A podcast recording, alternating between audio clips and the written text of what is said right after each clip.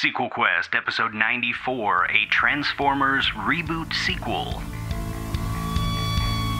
Welcome to Sequel Quest, the podcast where Adam, Jeff, and Jeremy invite you on a cinematic adventure to create prequels, sequels, and reboots to your favorite movie franchises. Joined by special guests along the way, Sequel Quest is go for launch. So let the adventure begin now!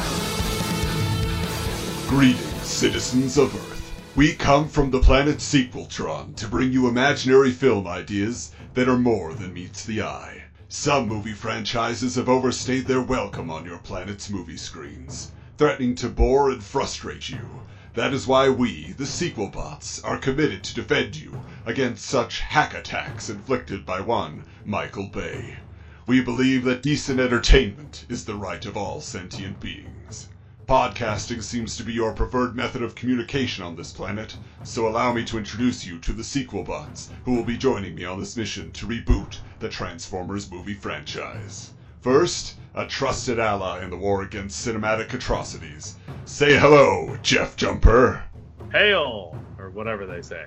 Next, our chief production engineer. Make yourself known, Jerumblebee. That's pretty good. And ever at your service, I am Adamus Prime. Sequel bots, record and roll out. So, how about it, folks? There you go. There's my transforming. That was good. we are excited. Jeremy, welcome back. Thank you. Thank you. It's been a little while, but I'm glad to have heard we've had some great guests on. It's true. We've had some really fun conversations. But we should mention, you know, as a primer for this episode, if you haven't watched the Netflix series, The Toys That Made Us, and their awesome episode on the Transformers toy line, and really the whole franchise in general, the media empire, you need to do so. But, you know, long story short, the Transformers toys by Hasbro, as we came to know them in the United States, 1984, it's actually made up of two different Japanese transforming robot toy lines. One called Diaclone, and then there was Microman, and even here and there they threw in a couple other just random series. They're like, ah, we're running out of toys. Put these guys in. They basically transform. So all of that was imported by Hasbro and combined into one of the most enduring toy lines of the 80s. As a child of the 80s, obviously, we talk about it quite a bit. I couldn't help being caught up in the excitement of the Transformers. You know, I watched the cartoon, I had the toys, I had a set of pajamas at one point. But I'm curious for you, Jeff, you know, when we did our Masters of the Universe episode, you did say that you had a couple of the toys, you're a pretty big fan. Where did you fall on Transformers? Well, my family growing up tended to be on the thrifty side. So I had zero Transformers, but I had numbers of GoBots. Oh. So I was a GoBot guy. I always kind of like, wow, you got Transformers? Man, must be nice. It was the price point is what made GoBots as popular as Yeah. they could be.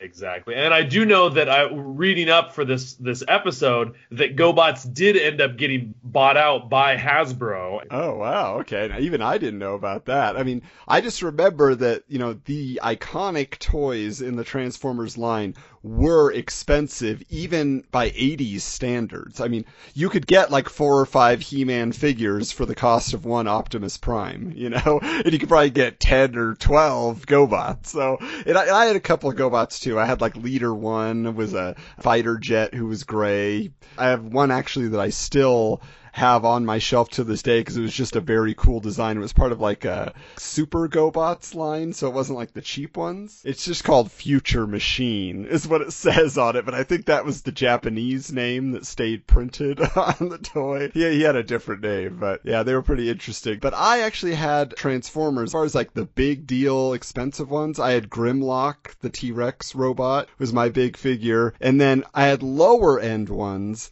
like these guys that were called Jump Starters. It was Topspin and Twin Twist.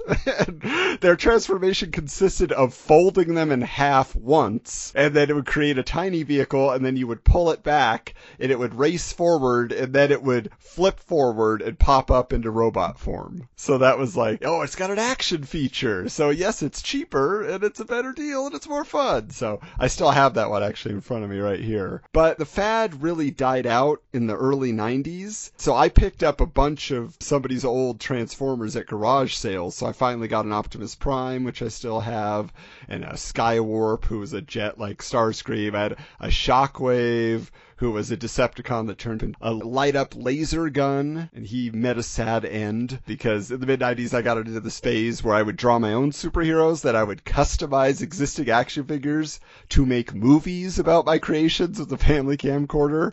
That And totally sounds like you, Adam. Yes. so for some reason, I thought it was a good idea to rip off Shockwave's arms and legs, which Wow. Transformers collectors are cringing right now, and hot glue gun them to the torso of a Voltron Black Lion oh. toy. Oh.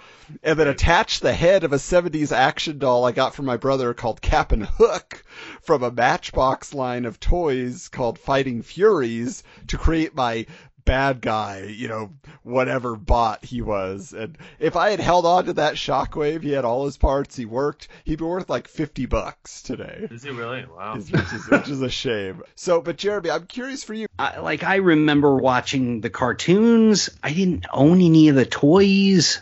Like I was very disconnected from this franchise, only vaguely on whatever was on Saturday mornings for cartoons, and not until you get to the Bay movies, really. Oh wow, okay. I think that's probably true of a lot of people. There was kind of that core period for the Transformers, like 1984 to maybe, you know, 19, I would say 87, 88 at the most, where they were actually still selling a lot.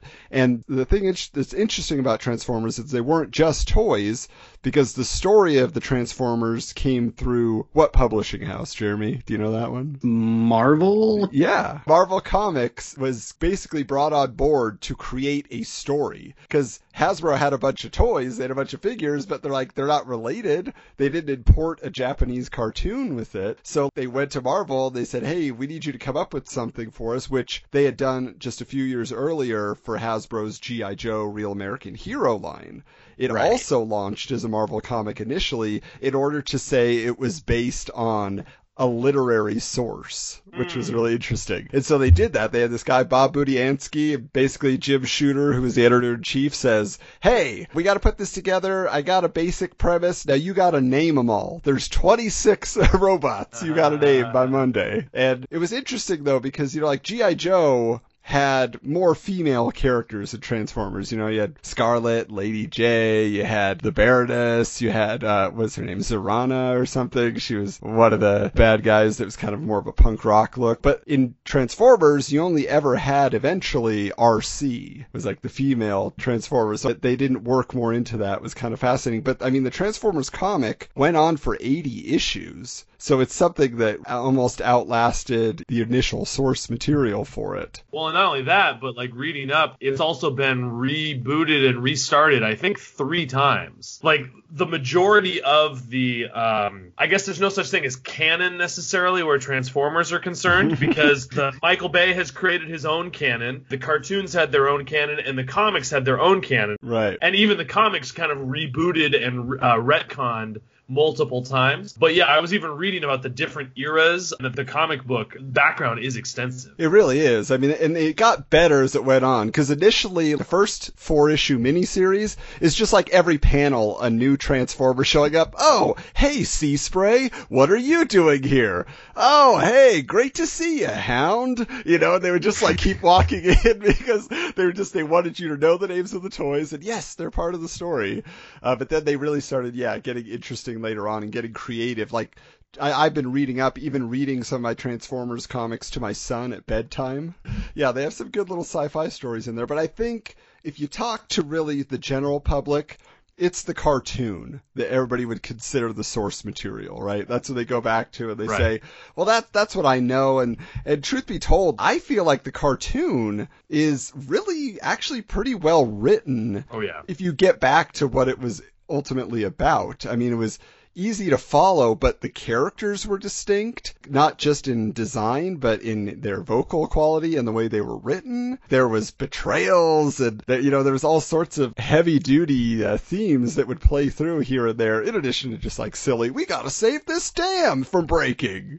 Right, which is the funny that like that I've noticed in going back, and and I'm not the retro guy that you are, Adam, but I, I know like for me going back and watching some of the cartoons from my childhood, uh, is that some of them do not stand up well. Like I will say, and I apologize to any uh, Thundercats fans. Thundercats is a joke, man. If you go back and you watch it, like it is painful to watch. GI Joe, while a little campy, is pretty solid. Uh, so there was a certain level of depth, and and I don't know if you remember uh, Adam, but like a friend of ours, Sam, that we used to play uh, Dungeons and Dragons with, he would swear up and down. And granted, he was maybe a little biased, but he would swear up and down that the greatest film of all time. Not animated, not move like, but literally film. I'd be talking about Citizen Kane, and he'd say, Transformers the movie is the greatest cinematic accomplishment of all time. Wow.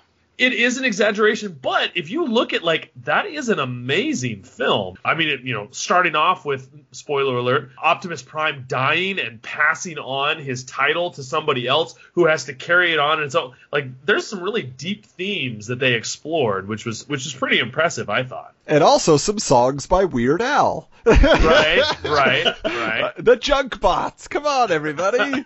no, I mean, like, but yeah, I mean, because there was a huge jump. They had done a few seasons of the TV series. You know, I actually picked up a few vintage VHS tapes of the series at Goodwill. I don't know if you remember them, Jeff, in the big slip cases. These they had comic art all over them. You used to see them in the video rental store in the kids section. They were so big you couldn't miss. But from watching that to Transformers the movie, where not only is like the actual animation style is just much more beautiful to look at, but it, it's kind of crazy that in the original cut there's cursing in that movie. I mean, they, they really took it to like this extreme place with people getting killed. I mean, Starscream dies in addition to Optimus Prime, and really the whole point was of the movie, we're trying to kill off the original line of toys so we can literally introduce a brand new toy line in the fall. And that's what they did because they made the movie and then season three of the cartoon started with all new characters. So if kids didn't go to the theater to see Transformers the movie, they're like, who is Rodimus Prime? who, who is Fortress Maximus? Like, you, who is Arcee? Like, you didn't know who anybody was. And so it was really not a, a smart move. And so they actually resurrected Optimus Prime eventually because parents were writing in on behalf of their children. Right. Where's Optimus?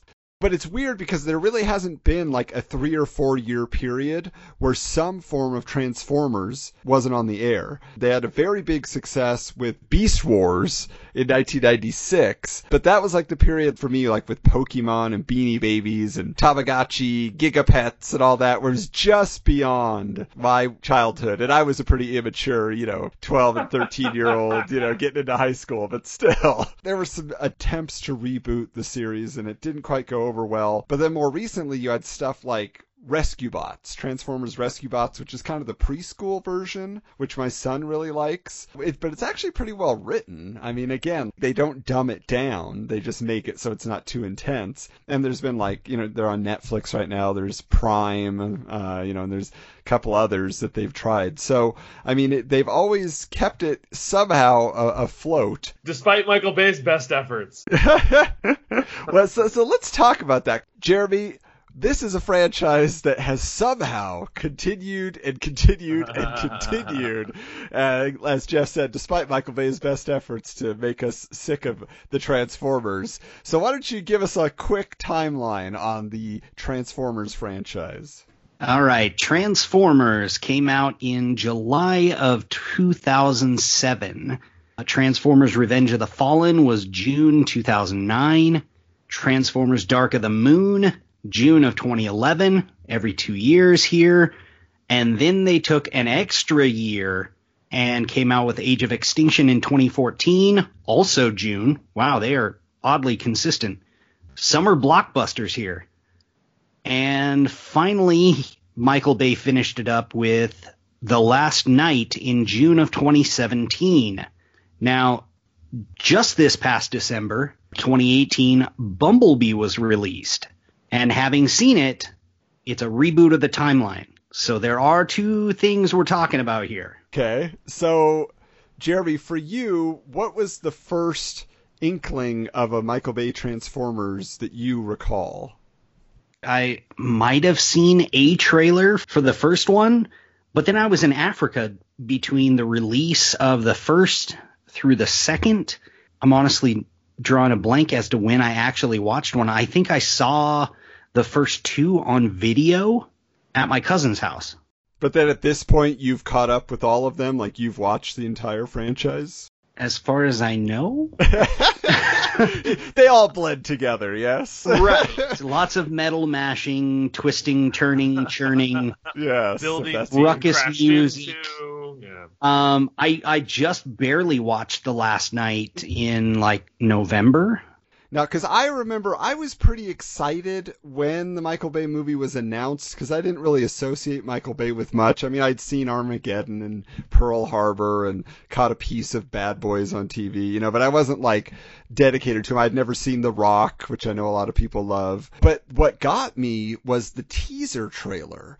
And it was so cool because it started out, it was supposedly showing footage from the Mars rover, which had been, you know, been sent out a couple years before. It was a big deal in the news. And I remember that it was giving us like these POV shots as it roamed the surface. And then at the very end, it gets smashed by a giant, like shadowy robot figure. And then that was it and it really just captured my imagination because it seems so ominous. And then I saw the movie and I was like, oh, this is a comedy. You know, like, like I thought this was pretty funny. And the truth is, that humor is still mostly what I enjoy from that first movie. Like when I go back to watch it, I'm going back to laugh.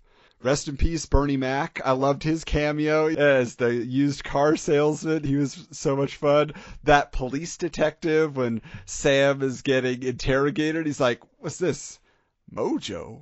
Is that what the kids are doing these days? A little bit of mojo?"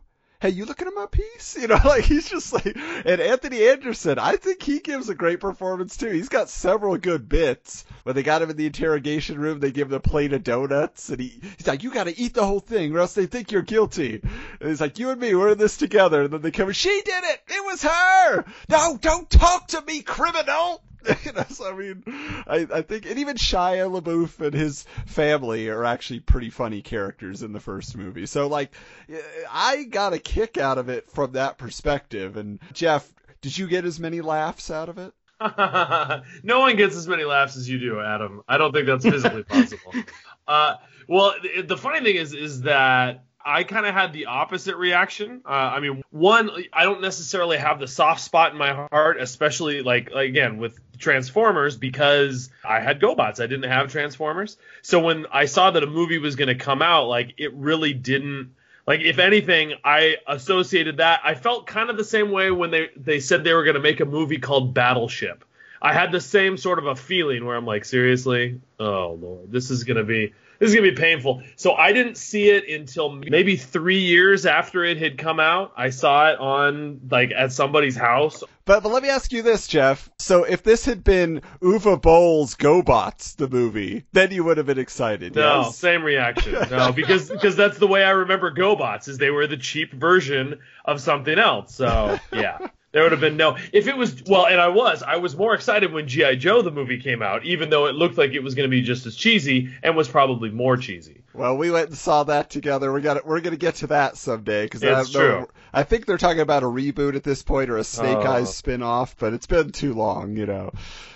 Yeah. But yeah, to be honest, to this point, I'm pretty sure. No, I'm fully sure that's still the only one of the franchise that I've seen. Oh, I wow. only saw the first one, so I can't really, Really? speak to any of the other ones. they didn't win you over with any of the hype after the fact. huh? Oh, they lost more and more and more. When I saw the trailer for what was the the Dark Side of the Moon, it was like, oh.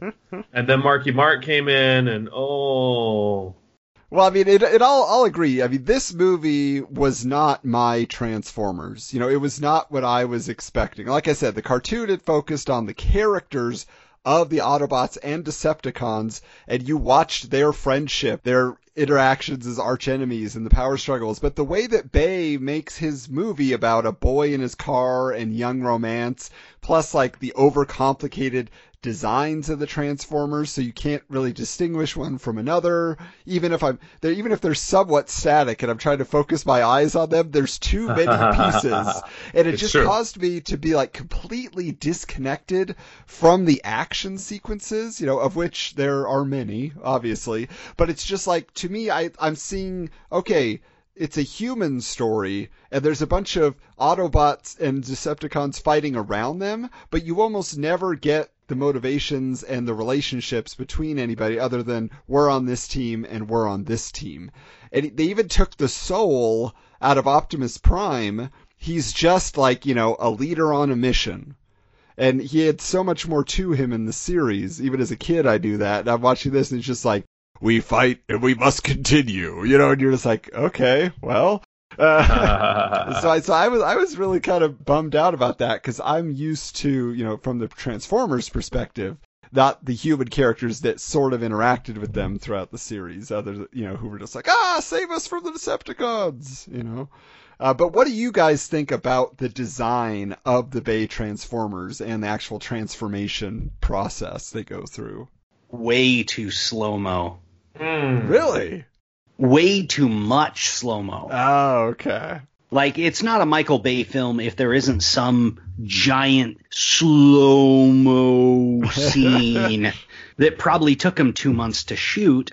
And again, maybe the point was if we do some stuff in slow mo, you could kind of make out who the characters are. But I got to tell you, I read the official movie sequel comic called The Raid of Starscream, and the Yeah. Transformer designs are not any easier to make out in a static illustrated form. I still couldn't make sense of what was happening on the page, and I would have like five minutes to stare at it. I was just like, it's just poor design work. I mean, I think they were like, look at how much we can do with CGI. We can put so much details. every year." Shiny, shiny metal. Right. And I think they wanted because at least for me that that was kind of my biggest complaint. Again, not being a huge Transformers fan in the first place, but I didn't feel like there was any sense of nostalgia from that. Where it's I really appreciated that they used what's his name that was the original voice of, of Optimus Prime. That was Barry awesome. Cullen. Yeah.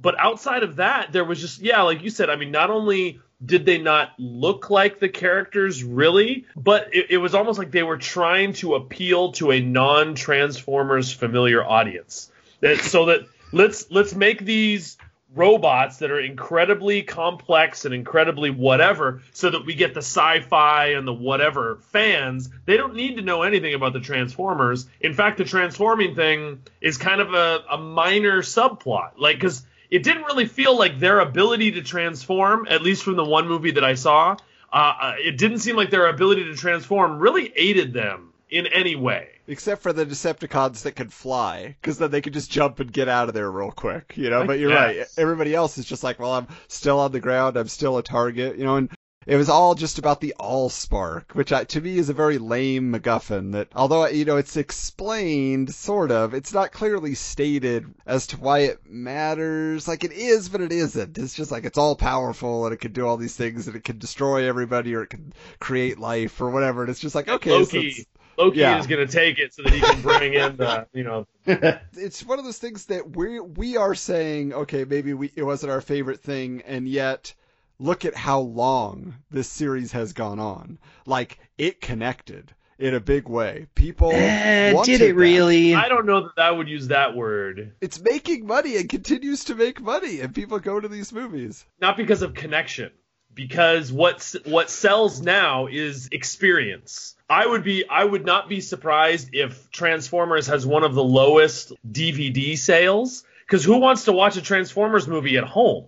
You want to watch a Transformer movie in the big screen when there's explosions and it's like ah and like whatever, and Well, that's what it's built. I mean, that's what I'll say. Like, I saw Dark of the Moon in IMAX because it was promoted as a must-see spectacle. There's a 45-minute destruction of Chicago scene. It's non-stop action.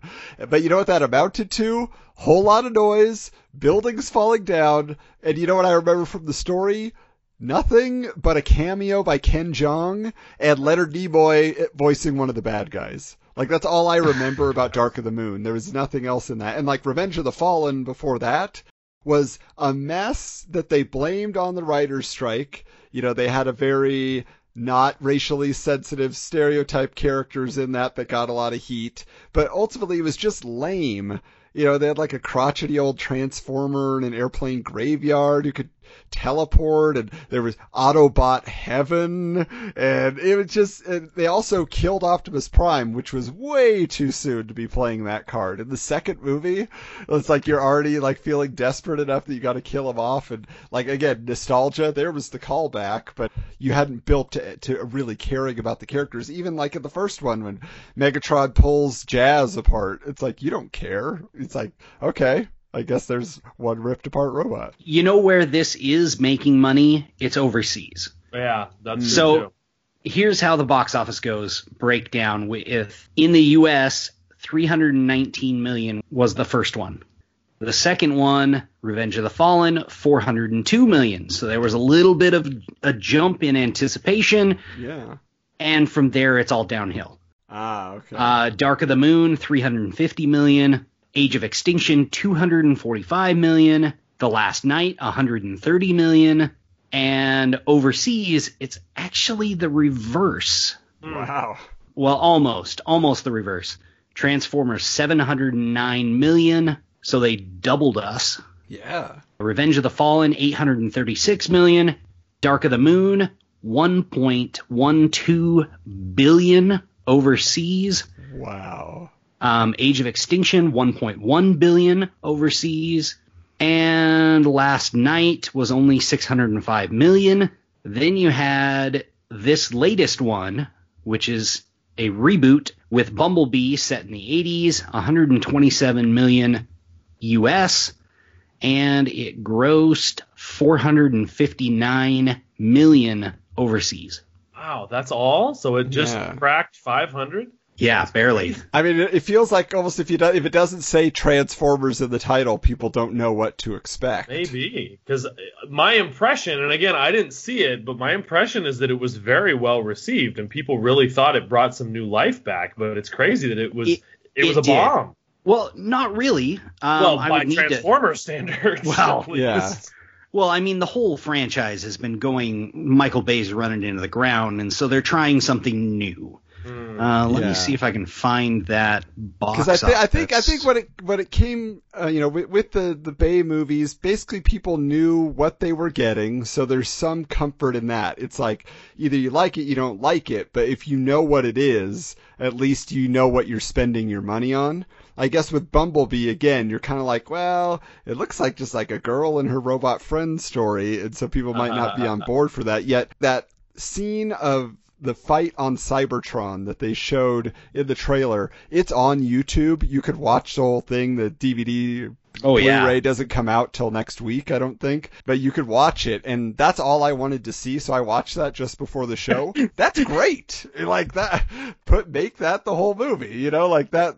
That's like the first five minutes. Yeah, just Transformers on Cybertron. You know, you get some sense of their relationships, and it's interesting. So, I mean, but the thing is too, is they have like more films in production. Like I think there's a Transformers Seven, which I don't think is related 100% to the Bumblebee continuity. I don't. That was the one I don't Uh, understand. yeah, I don't know. It is Yeah. labeled Transformers Seven, but I think that's just a placeholder uh, name until But, they they, but can at figure what point out. didn't they announce like we have 13 Transformers films in production? That's so. why they started Allspark Pictures, a separate uh, Uh-huh. Hasbro production Wow. company, just to make Transformers movies. yeah. So they're Uh, betting I- a lot on this. Well, and, and the thing is, if they've learned anything from Marvel, start with single stories Yeah. and build up. Yeah, that makes sense. Well, except for not by looking at their box office. I think by looking at their box office, go big or go home is kind of the. Well, they're again they got to try that new tact because eventually the the spectacle wore off. But I got to mention too, with the fact that you know, again, they're still putting films in production. So about a month ago, I was driving down to Flagstaff, Arizona, which is a couple hours away from where I live, doing some antique store shopping, and I passed the actual Optimus Prime semi truck on the highway just north of the city. And I, I mean, it, it, had all the flames. It had all, you know, the exhaust pipes and everything. I was like, it was just the cab driving up this hill that I was going down. And I was just like, what? Because they've, in the past, they filmed a lot of scenes in Monument Valley, which is not too far from where I live. So I assume it was on its way there again for, you know, some more filming for a future movie. And I know Jeremy out by you, they did some filming on a new freeway, right? On, on the 303 out in Phoenix. Right. As it was still still getting finished. They shut it down for like three months. So Transformers coming to a town near you, you know. I actually should mention too that that was a very fortuitous day in terms of Transformers collecting because I actually went to Goodwill, found a G1 Optimus Prime toy. So the original, it just in a box with a bunch of Happy Meal toys at Goodwill. I got it for 50 cents. And then I went to another store and got the full trailer to attach to him. So it was like a magical Transformers day. Like Optimus Prime blessed me as he passed along the highway. I was like, thank you, Prime. You guys were talking how it was tough to tell who was who in the original Bay universe. Mm-hmm. In Bumblebee, they are very much catering to the old style, older looks, Gen 1 type for all of them. And it's a lot easier. Even on Cybertron in that battle, you can tell who is who and what's going on. I mean, very distinct color schemes. That's all you need. Like, I feel like in all the other movies, right. the reason Bumblebee was the one you could pick out He's yellow. yellow. the yellow one. Okay. Optimus is red and blue. Got it. The rest of them, gray and black. I don't know who anybody is. So, I mean, that totally makes sense that they've gone back to that. But it's kind of like you said, diminishing returns here, doing a little bit better overseas, but they feel the need at this point, Hasbro and Paramount, even, you know, to get the reboot going. They got Steven Spielberg involved again because I think he had kind of stepped out from the executive producer role after the first few. So Bumblebee wasn't a blockbuster per se. It sounds like it made some good money, but it wasn't huge, and you don't hear everybody talking about it other than the old fans saying again, first five minutes are awesome because it looks like the cartoon. So what would we bring to the table then? What is our idea to make Transformers a viable franchise again? We're saying it made its money, but can it continue to interest people? How do you bring them back or how do you get that new audience again? So Jeff, what did you have in mind? As listeners will recall, especially if we're going to deal with uh, an existing property, I'm going to go back to the well uh, and find uh, uh, what works best for me. So uh, there are tons of great stories out there from either the uh, comic books or the cartoon show. Uh, although, to be perfectly honest, I would prefer to find a better character than the one that the actual story that I got is based on. It's based on Dinobot, which I'm okay not using Dinobot because then we have to explain why Dinobot exists. Now, there are many Dinobots. Is this Grimlock or all the Dinobots? So, this is, well, at least from what I can tell from the story, this is actually a character named Dinobot um, so I, I, don't know. I mean, again, I know like Transformers fans right now are screaming like, "What are you doing? Is it dude, Slag? No, Who is it?" Hold on, Dino let me pull up my information. Yes. All right, but anyway, my point is, my point is, is that we're not. It is Dinobot is the name of his character from. he's on Beast Wars, and his oh, name is Dinobot. Oh, okay. That one. Huh? Huh? Okay. Good job. Good job. See? Thank you. So anyway, uh, but my, my whole point is I don't think I want to use Dinobot because then we have to explain why he's a Dino, blah, blah, blah, blah, blah. So maybe we use a different character. We're going to continue on after Bumblebee. I want to use the kind of same, not only the same canon that has been created by Bumblebee, but also stick with the same sort of an idea where we're doing character focused uh, as opposed to hack and slash sort of a thing. So, several years after Bumblebee takes place, the Autobots have settled on Earth and they are still battling the Decepticons, though the Decepticons still live on Cyber. Sa, sa, what's this? Cybertron. That one their their home their home planet. So anyway, over the years that they've been uh, living on Earth, they've learned kind of how to adapt and how like as new vehicles are coming out. So like bumblebee learns that hey why would i turn into a volkswagen bug? Because now they have new bug or now they have whatever. And eventually he kind of evolves into newer higher technology vehicles. So same thing with all of the transformers. Uh, and not only are they adapting to new vehicles and new technology by the humans but also they themselves are developing themselves as well. And so like they're discovering new technologies through the different chemicals and minerals on Earth. But our main character, Dinobot or somebody else, for one reason or another, uh, doesn't adapt. Whether he's part of the old guard, whether he, he just he thinks that that's betraying who they are. I think that's kind of more as like a pride sort of an issue. But because of that, he kind of feels left behind. The other Autobots are evolving and, and he's not. Uh, so then we kind of have a flashback and we find out that his deal is that he actually was a Decepticon that in some sort of a side plot, which I don't actually have mapped out, he did end up switching sides. And so he, he became uh, an Autobot after originally aligning with the Decepticons, but that further creates his separation from the other Autobots. They don't fully trust him. Uh, they kind of feel like, what's it going to take for you to flip back? To the other side. So they get word uh, again as this is time has gone on, they get word that a golden disc, maybe it'll have some fancy technology name or something like that. A golden disc has been discovered on abandoned far out part of cyber cyber Tron. What's the planet again? Cybertron. Cybertron. There you go. So the golden disc has been discovered, and apparently, what this golden disc will do, it's not quite time travel. What it enables people to do is enables people to rewrite history. So if Megatron gets this, he can actually rewrite history so that the Autobots are either never created or they never split off or something like that, that he then, you know, they're defeated before they even begin. So obviously, this golden disc is everything. If it falls into the wrong hands, all is lost. So Dinobot, or whoever this guy is, he feels like this is his opportunity to go and to prove that he belongs here and he can, like, this is one of the most important missions of all time, and so he can do it. But obviously, Optimus and the other Autobots don't want him to go because he's kind of technologically behind. Again, they don't fully trust him and everything like that. So what ends up happening as they're deciding who will go, Dinobot goes anyway. So against Optimus's wishes, he actually takes a ship or however it is they travel through space and travels all the way back in secret back to the home world, which of course uh, by this point is now full of Decept, or maybe not full, but you know there are Decepticons everywhere.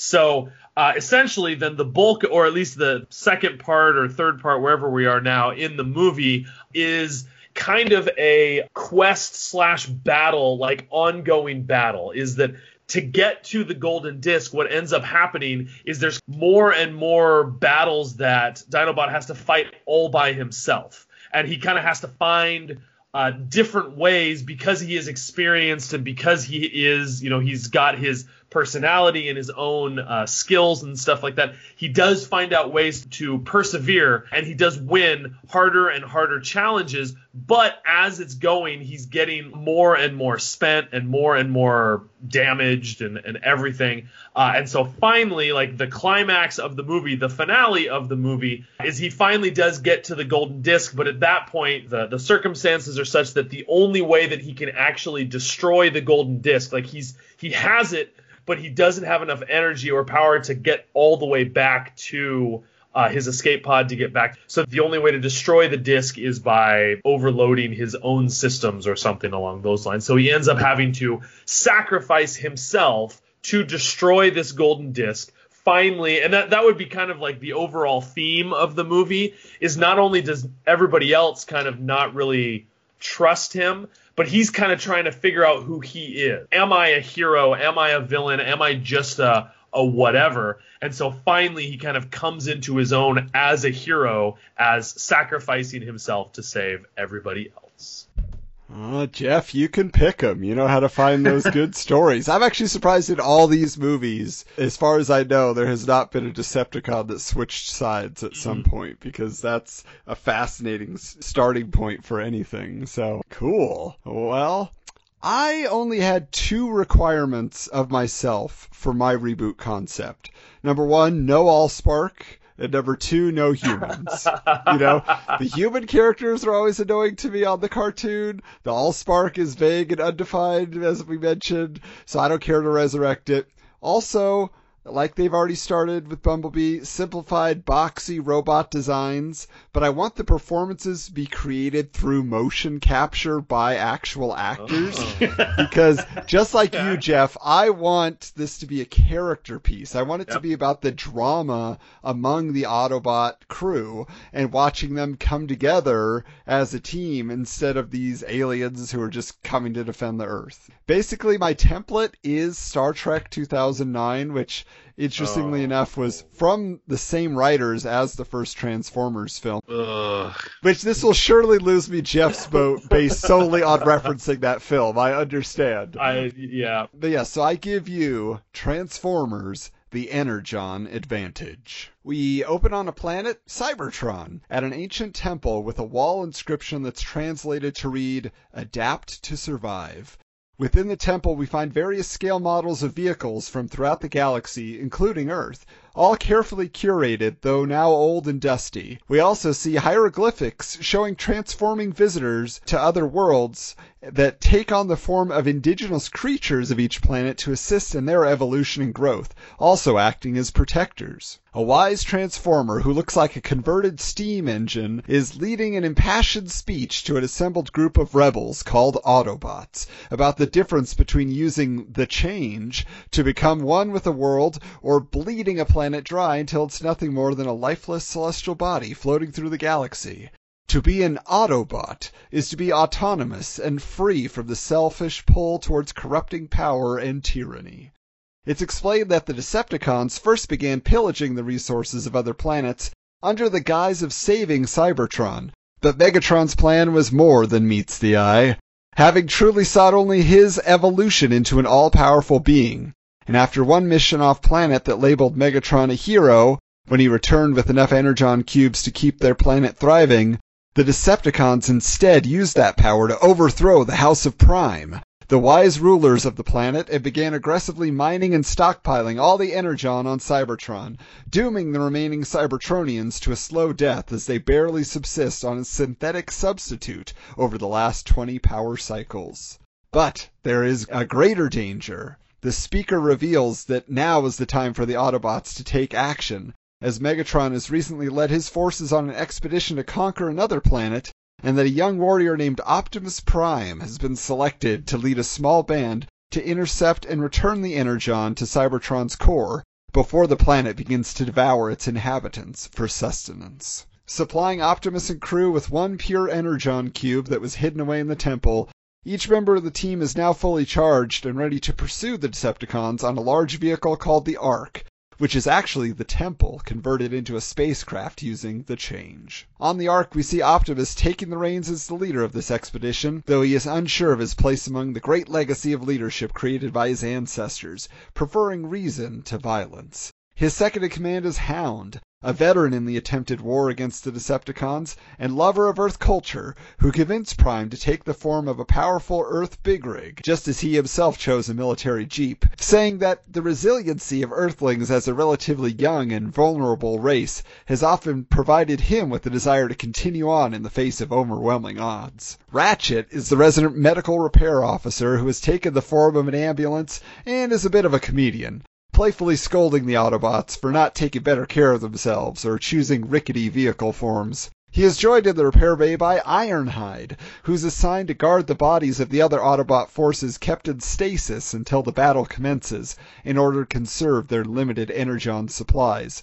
Though loyal to the Autobot cause, Ironhide is critical of Prime's inexperience, often stating that he would have made a different decision in almost every circumstance. Also on board is Arcee, a passionate female transformer who felt that she was the obvious choice to lead this mission, having been instrumental in recruiting the Autobot forces to begin with. She is bitter about Optimus being chosen above her, blaming the Primes for being weak leaders who ruled with talk over action, claiming that this led them to be unprepared for the Decepticon coup.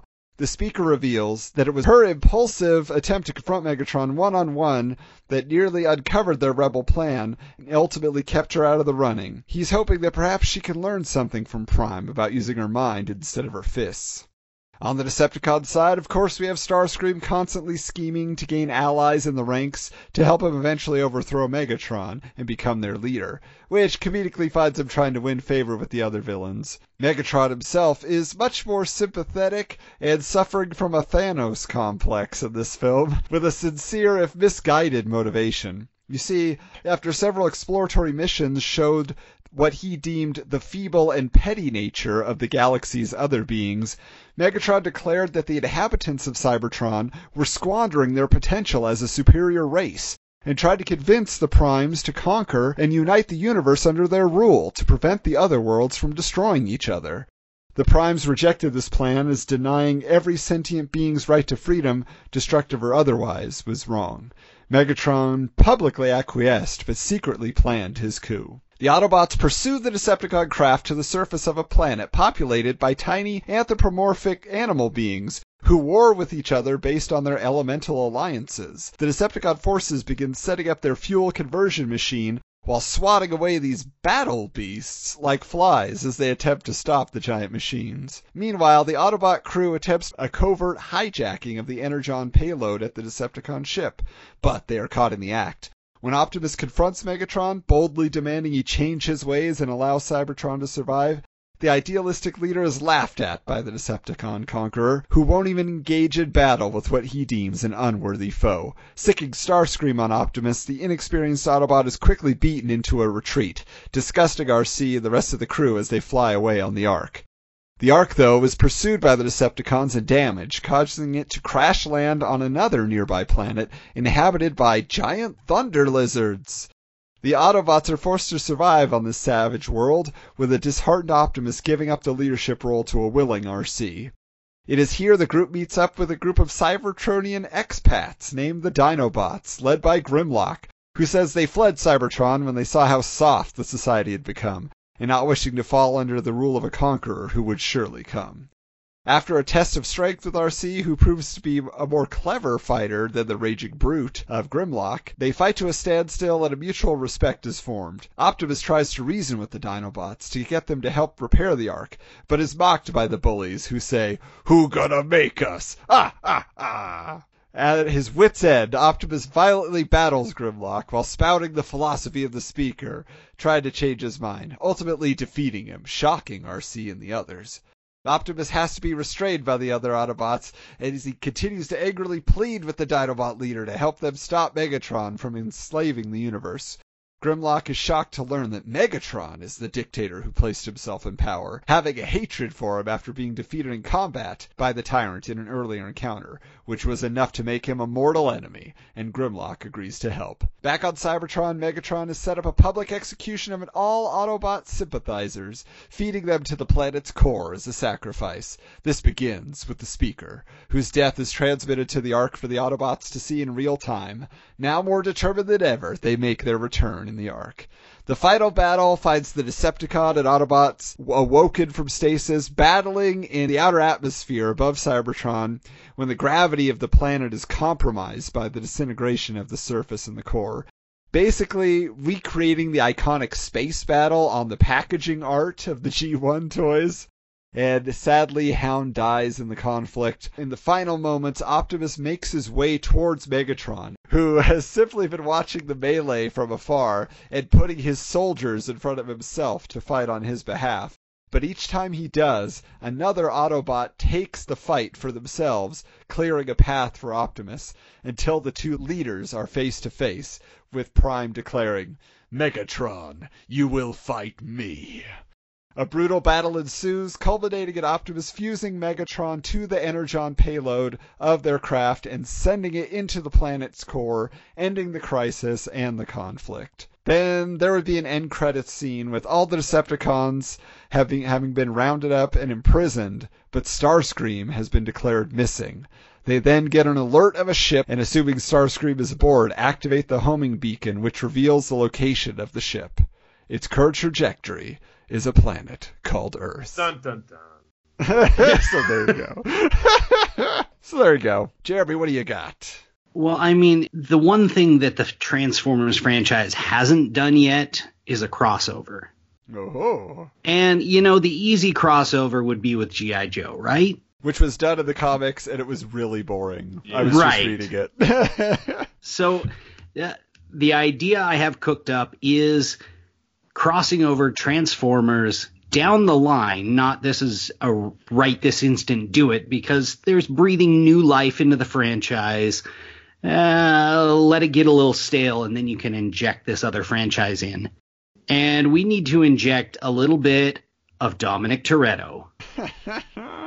Give it a little Fast and Furious driving and fighting on a treasure hunt against some space pirates. Are they donkey pirates, Jeremy? I know. Uh, I don't know if they are donkey pirates, but they have in, invaded Earth and they are going for something that the Transformers are aware of and are trying to protect. I think that that works for me. I mean, space pirates, bring them on. so, Fast and Furious, and I'm assuming Dom and his guys are are are driving the Autobots. There's going to be some conflict there. With you don't drive me, I drive you. Right. Isn't that where we landed with our Fast and the Furious sequel? I feel like Well, I, I, I feel like Jeremy there. pitched it back then, that what it possibly, but This it, is but it might have just been two? mentioned because we went with we went with they go to space was Fast and Furious, Right. I mean, which is the the inevitable outcome. You know, you just got to keep pitching the same story until it's taken, till somebody gets the idea Exactly. and It's all about timing. timing, All righty. Now that my pitch is in, Adam, where does your vote fall? Well, Jeff, I gotta say I was a little bit frustrated that there's a gold disc that could easily, you know, just be the Allspark. So when I heard your pitch, I was, I was, I was almost gonna pull it, Jeff, and say, "Well, you had me until the gold disc." Yeah. But at the same time, that premise, I just like it so much. And again, I know you're saying it's based on an existing story, but the idea of a Decepticon switching sides or vice versa, I think is a is a great starting point for a, a story. So I, I have to vote for Jeff simply based on what you could do with that drama. All right, Jeff, where do you fall? Well, I, I gotta say, like, I feel like uh, if you would have tied it to anything else, Jeremy, but you literally picked my two least favorite franchises and tied them together. So, like, I just can't. I can't in good conscience. But can you imagine Michael Bay Oh, directing a Fast I and Furious can, movie? And it's it's as a movie fan, it's everything that's wrong with cinema today. So no matter what, not that I didn't enjoy your pitch, Adam, because I did enjoy like it was definitely as yours are very well thought out and a, a lot of different things along those lines. So I, I did certainly enjoy the whole kind of like rebel view of Optimus and like young Optimus Prime being chosen. I I like a lot of those elements that you brought out. So I would vote for Adam. All right, Jeremy, tiebreaker. Oh, oh boy. Uh, well, uh, I lean Adam as well. Just kind of give it a film that is non-human centric and get us back to Earth in a roundabout reboot sort of way.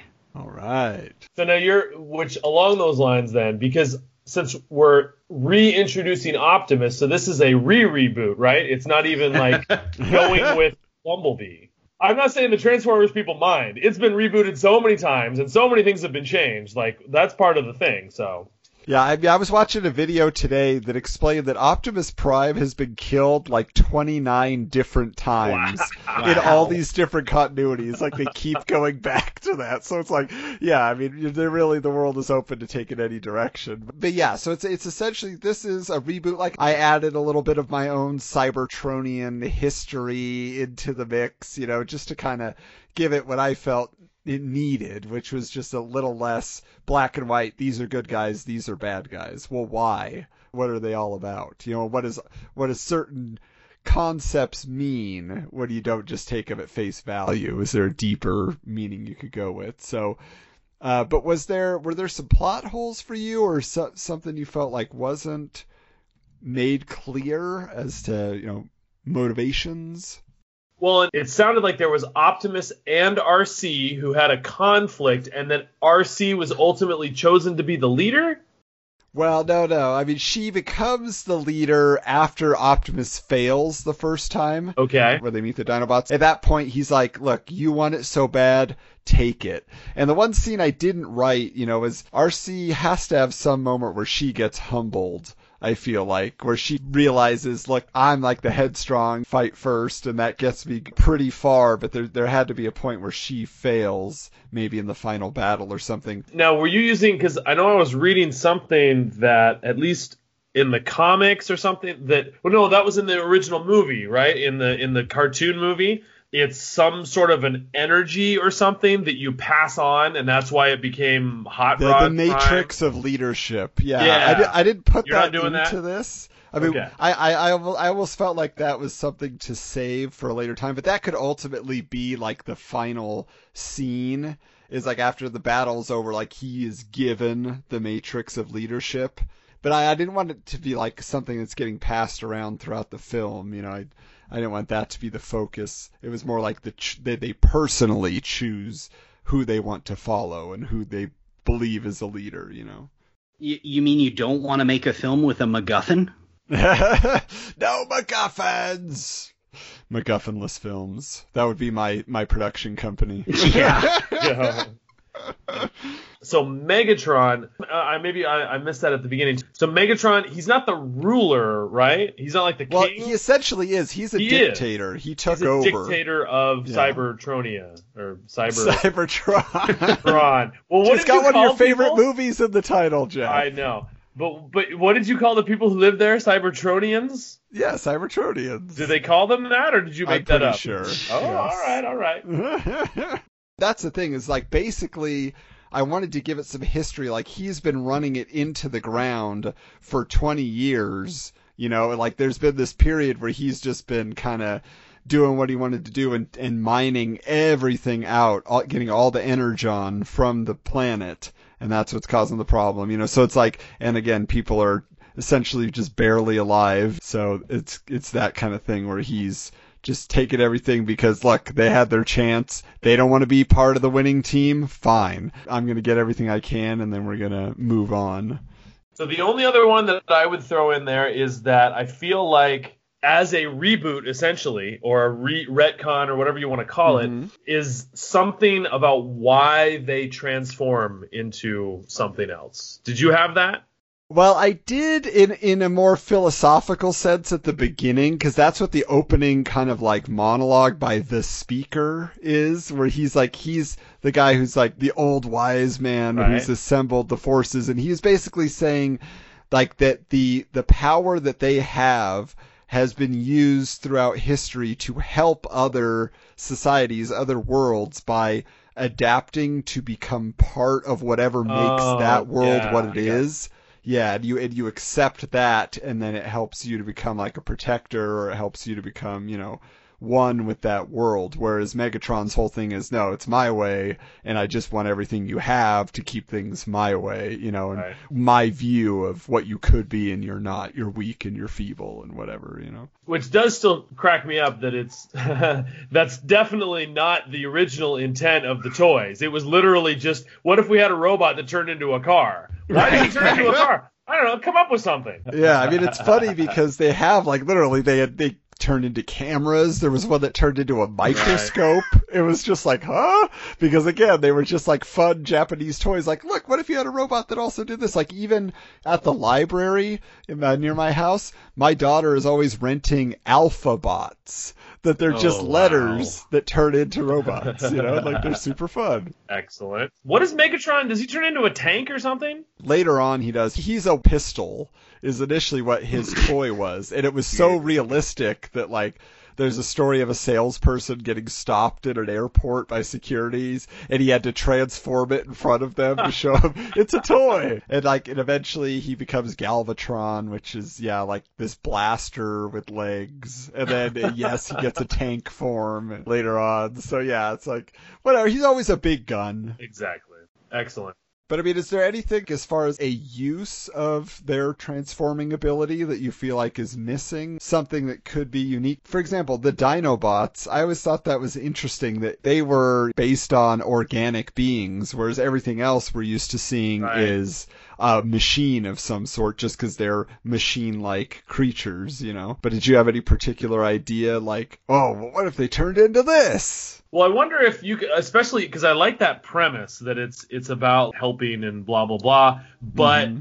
because Megatron is the ruler, if he has used that ability to benefit themselves, it's not about helping others. But if they're transforming somehow does benefit themselves, so like they need to do some sort of a function, they can transform their hand into a snowplow or they can transform their you know whatever. They have that the transforming ability. The thing i was toying with that yeah i didn't emphasize very much is that megatron's ultimate plan is to take all of the energon. So he's trying to get enough energy that it will literally transform him into an all powerful being that can essentially control everything and convert anything. And you know what I'm saying? Like, so it's kind of, that's how he will have complete control in his mind to prevent death and war and everything else is he sort of sees it as altruistic, even though he's somewhat egomaniacal about it because he's yeah. saying like, it's all, it's all about me doing it. Again, Thanos complex sort of, you know, it's all on me. Well, oh, nobody else gets it, you know? Skeletor from uh, Masters of the Universe. Well, I don't know about Skeletor. I mean, the, the movie he becomes all powerful, but for what? You know, he just he wants he likes to wear gold. yeah. but yeah, but like, but yeah, that I mean, that's ultimately like you said, like maybe that's Arcee's downfall. Is maybe when she realizes Megatron's plan that if you got enough energon, you could do that. Maybe she wants to stop some great evil that she sees. So she's like, what if we did do that? What if we became the people that, you know, that everybody could count on because we had all the power or something, you know, and that maybe she gets a little bit tempted by that side of things, maybe. Well, I, I think too, and it, which is kind of, I think the direction that you were going is that again, making it a character piece is that I feel like it should be about those two characters mostly. It should be about Arcee's character and about Optimus's character and my thought is, it's kind of like you were saying, is that how do they ultimately make that decision to make Optimus the leader? And I think it would be that he is a leader, like he's the ultimate. So to, to make him selfless and to make him a servant and to make him like all the things that make a great leader are the aspects that he has, as opposed to Arcee might be a better warrior or a better like whatever than Optimus, but that's ultimately not what makes a great leader. Yeah, and that is the core of the story itself. Right. And yeah, it would be that relationship for sure. But I mean, we could have, you know, just for Jeremy at the very end, if they're going to Earth, you know, the actual end credit scene is, you know, Dominic Toretto. crossover. Yeah, runs the Starscream. The post credit like, scene. it's true, but with no like make no reference that it's just Vin Diesel. They don't, yeah. and, and he's in a muscle car. But we're not going to actually say it's a crossover. It's just. And I think it would be hilarious because then maybe Hobbs and Shaw crossover with the GoBots in their movie, and Vin Diesel's like, ah, like, yeah, Rock, you're stealing my thunder. Yeah, and they, they put out their movie just a few months earlier before the, the Transformers Fast and Furious crossover. I mean, I know Hobbs and Shaw is technically still Fast and Furious universe, but right, just a spin-off, just a spin-off. Which, by the way, looks awesome. Looks like so much fun. Oh, it does. Jeremy, did you have anything else that you felt was missing before we wrap up? No, I mean it brings it back to the spirit of the franchise, and I'd say let's go for it. See if Allspark will greenlight this. Yes, come on, guys. Give yourself something fresh. Put it in the art houses. You know, it can be an art film. The art houses. Just release a black and white version like Logan. Why not? So yeah, I mean, as far as casting goes, like I said, I was trying to think. There are no like- humans, so I know there's no humans, but I but I want it to be a character piece, like it's about the actors. And I was like literally like in my mind going something like I don't know if mainstream casting is the right word, but I'm like Oscar Isaac is Optimus Prime. He can play kind of both sides of things where he gets a little dark and deep or he gets a little fun love. Scarlett Johansson is Arcee. But, you know, and maybe ultimately there would be like flash forwards. There'll probably be a time travel sequel eventually where he meets up with his older self and they have to team up. And then Peter Cullen's there. He's like, yeah. But I mean, I, I, I felt like this is almost, you know, the new blood Transformers. It's, it's essentially the prequels. You know, you're building up to everything we've seen in the Bay films. And, you know, maybe, you know, even though it's, I like it better as a rebooted universe, but maybe we could try to get really complicated and say how it ties in. What was, what, there was, what's that other franchise that just did that recently? I was, uh, well, I, well, I guess it sort of is Fast and Furious now that I think about it. Where they're trying to say, oh yeah, Han, you know, he was, he was part of this, you know, and all that. You know, you're just like, this movie was before this movie. It's out of, out of, you know, Right, they made Tokyo Drift out of order. still my favorite. talking about mainstream voices is that I mean like that's kind of been I mean especially if you go back to like the the animated movie is that I mean what you had Leonard Nimoy, Casey Kasem, Orson Welles, Eric Idle, so you had Judd definitely Nelson? Ah, Judd Nelson. go back to our in that Breakfast Club episode. Yes, he he was Hot Rod. 86. Oh wow. He's the one Oh, who took he? over. Oh. yeah, Yeah. Rodimus Prime. yeah. Scatman Crothers. Come That's on right. now. Yeah, that's very true. I mean, they did grab All Star cast. Even in GI Joe the movie, they had Don Johnson. Huh? He was big at the time. I guess you're right. I mean, I, I guess I, I like the idea of actors who, again, are known for their acting and not their persona, if that makes sense. Yeah. Although I would You say but the, the the challenge is is that getting someone who's known for their vocal acting. Because like Scarlett Johansson, I, I don't know how great a That's true. I mean, she was in Sing, and you're just like, what good did it do having you Yeah. be the porcupine? Other than she actually sang. like Matthew McConaughey was pretty amazing in Sing, and I would not have thought of him as a vocal actor. I mean, I like him, but not you. you know, yeah, he was unrecognizable It's for true. sure. That was pretty impressive. Matthew McConaughey for Optimus Prime? You got no, it. no, no, that's not what I. That's all right, said. all right, all right. Roll out. Exactly. Uh, although you do want him to be younger, so I mean, if we were going to cast it like a like as a as a human character, then like Tom Hardy or, or, or even like Channing Tatum would be a big deal. But as far as vocally, I've we gotta have one comedian in there to play Ratchet, the Doctor. So I'm trying to think of maybe like an older comedian that you would fit into that slot. Because you don't want somebody like too brash, but you know maybe like an Alan Alda as Ratchet. You know, just playing on the whole Mash history. That might be fun. Or I'm actually thinking, you know who'd actually make a really good Optimus Prime? Michael Shannon. oh no no He's got no, a no, no. voice. He could. He could. You want him to be Megatron? He could be Megatron. That yeah okay okay I will buy that one I will buy that one but I would not I don't know. I've never and I granted I haven't seen a couple of Michael Shannon's big movies but I've never actually liked him in anything. And I want to like Optimus Prime. I mean, I want Alec Baldwin in there somewhere, but then you got just Baby Boss in your mind, if anybody, you know. Yeah, I mean, it'd be, it'd be cool if he was like, you know, Hound or Ironhide or somebody, but well you already said like I, I guess you were saying Alan Alda or something for the voice at the beginning right no, no, I was saying for Ratchet. oh right the wise Yeah, yeah, because he's the yeah the wise guy doctor. But yeah, you're right. Because for the speaker too, you need like a Patrick Stewart, but that's too obvious. You know, or an Anthony Right. Hopkins. Anthony Hopkins wouldn't be bad. But he's already got the it. Odin thing. Seems to be Yeah. doing anything. and he was in the Last Knight, wasn't it's he? It's true. It's Yeah, true. so he's already part of Yeah, he the was- part of the family. The only thing I actually remember from that Transformers movie, Don Turturro. That voice, I want to hear that voice. That would be awesome. yeah, I'm, I'm sure we can find a spot. I mean, maybe let John Turturro do like a real character because it feels like he always kind of plays some version of himself.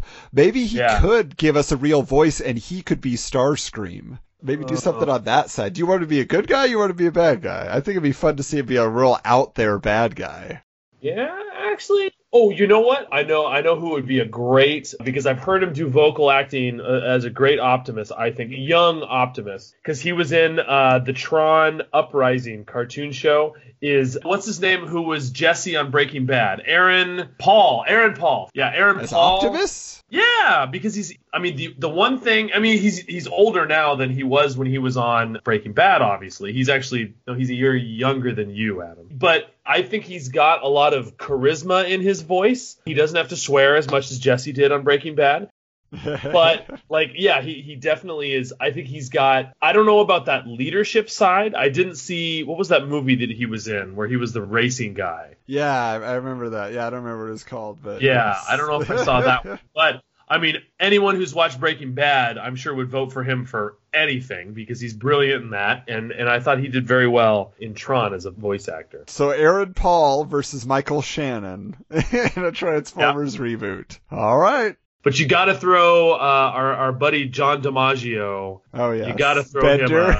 A, yeah, because still, well, not just Bender. I mean, but John DiMaggio just just is such a perfect character voice actor. You just throw him That's in there. Oh yeah, we we could grab any any character out. He he could be Hoist. He could be uh Tracks. He could be Bluestreak or Prowl, whatever. We'll we'll find a character for him because there's so many. You know, in that final battle scene, that's where I feel like it's almost like the Lego Movie or any of the Lego movies where you get like a million famous people to come voice a Transformer. You're gonna get Simon Pegg in there. You know, you're gonna get Seth Green. You're gonna you know everybody that ever played with the toys that wants a a shot to play a Transformer will be in there and get one line in the battle. Well, and so I should throw out John DiMaggio already has played Leadfoot in Dark of the Moon, Crosshairs in both Age of Extinction and The Last Knight, and Nitro Zeus in Last Knight. I don't know who that is, but he's already been Voices of Transformers, so So take that, meatbags. yeah, There's my bender. beautiful. Not getting the job. Well, and then I mean, last question. Do we have anybody we think we want to uh, to take on the directorial reins? Rian Johnson? Everybody seems to hate his Star Wars. See how he does with Transformers. He's reinventing things. I don't know. Did you see Bumblebee? Directed by Travis Knight. Well, like I said, just that first five minutes. Oh, okay. Ooh, well, okay, here it is. You go to his Wikipedia page, and the first thing says Knight began his career as a rapper under the name Chilly Tee. Done. Done. That's all you had to say, dude. You got the job. And, and he should all you had direct. Transformers under the name Chilly Tee, like McG. He's, he's Chili- Chilly Tee. Well, and actually, the only two movies he's directed is Kubo and the Two Strings and Bumblebee. Which are I'm very sold. diverse. So Exactly. yeah, give him a shot. That'd be awesome. Okay, you got it, Travis. Or Chilly Tee. Chill, that's right, Chilly Tee. My bad. I told you I'm Chilly Tee. well, I think we successfully gave you something new in Transformers by going back to what worked and uh, you know mixing it up just a little bit. You, why don't you find us on social media? Tell us if you like this new continuity idea that we're putting together. So you, you like Michael Shannon playing Megatron, huh? Reach out to us. I Gotta tell you, our goal was to choose a franchise that was at least in this century, something not in the 80s, although it has its roots there. So if you have any suggestions for more current films, or you know ones that did not end up being a franchise, which is what we aim to create here, why don't you let us know? Send us an email, sequelquestpod at gmail.com. Find us on Twitter at SQPod. You know, we, we have a lot of fun on there interacting with folks and finding our guests. So if you have an idea and you want to pitch it, hey, if you got a mic and the will, why don't you uh, come on the show and tell us what you got? So we do have some fun episodes coming up. I will tease here and see if it entices you to come back for one more episode. Next episode will be Troop Beverly Hills. That's right. You love Shelley Long. You love a bunch of Girl Scouts. You are going to get some fun. Uh, you're going to find out my history and uh, current obsession with this film. But we actually have a Hollywood screenwriter who's been involved with some related projects in development, who is going to be on the show with us to pitch some of her ideas. And get this, she actually is from Beverly Hills. What? Uh, this is exciting. So we we got all the connections. We're celebrating the 30th anniversary of the film this year. So find it, give it a watch, and then come enjoy the fun. It's going to be cookie time. Also, after that, we are going to be getting into a film that I know is a favorite in the realm of hypothetical sequels. There's some rumors it's really going to happen, but that is Michael Jordan, Bugs Bunny, back together again, Space Jam. That's right. We're going to tell you what our sequel ideas for Space Jam would be. And one of our favorite guests coming back, Eric, you know him from our Mighty Ducks episode, and he came back for Field of Dreams, the fiasco that was. Oh, it got weird. But we're excited to have Eric back and talking sports once more. So, thanks for listening, and until next time. We hope you enjoyed this episode of Sequel Quest and invite you to join us next week for another discussion about a film that never was. Share your ideas with the Sequel Quest universe by visiting sequelquestpod.com, following us on Twitter at SQPod, on Facebook by searching Sequel Quest, or sending an email to sequelquestpod at gmail.com. Let the world know how much you enjoy the show by leaving a review and five star rating on iTunes. All films and characters discussed on Sequel Quest are the property of their respective studios and license holders. No copyright infringement is intended.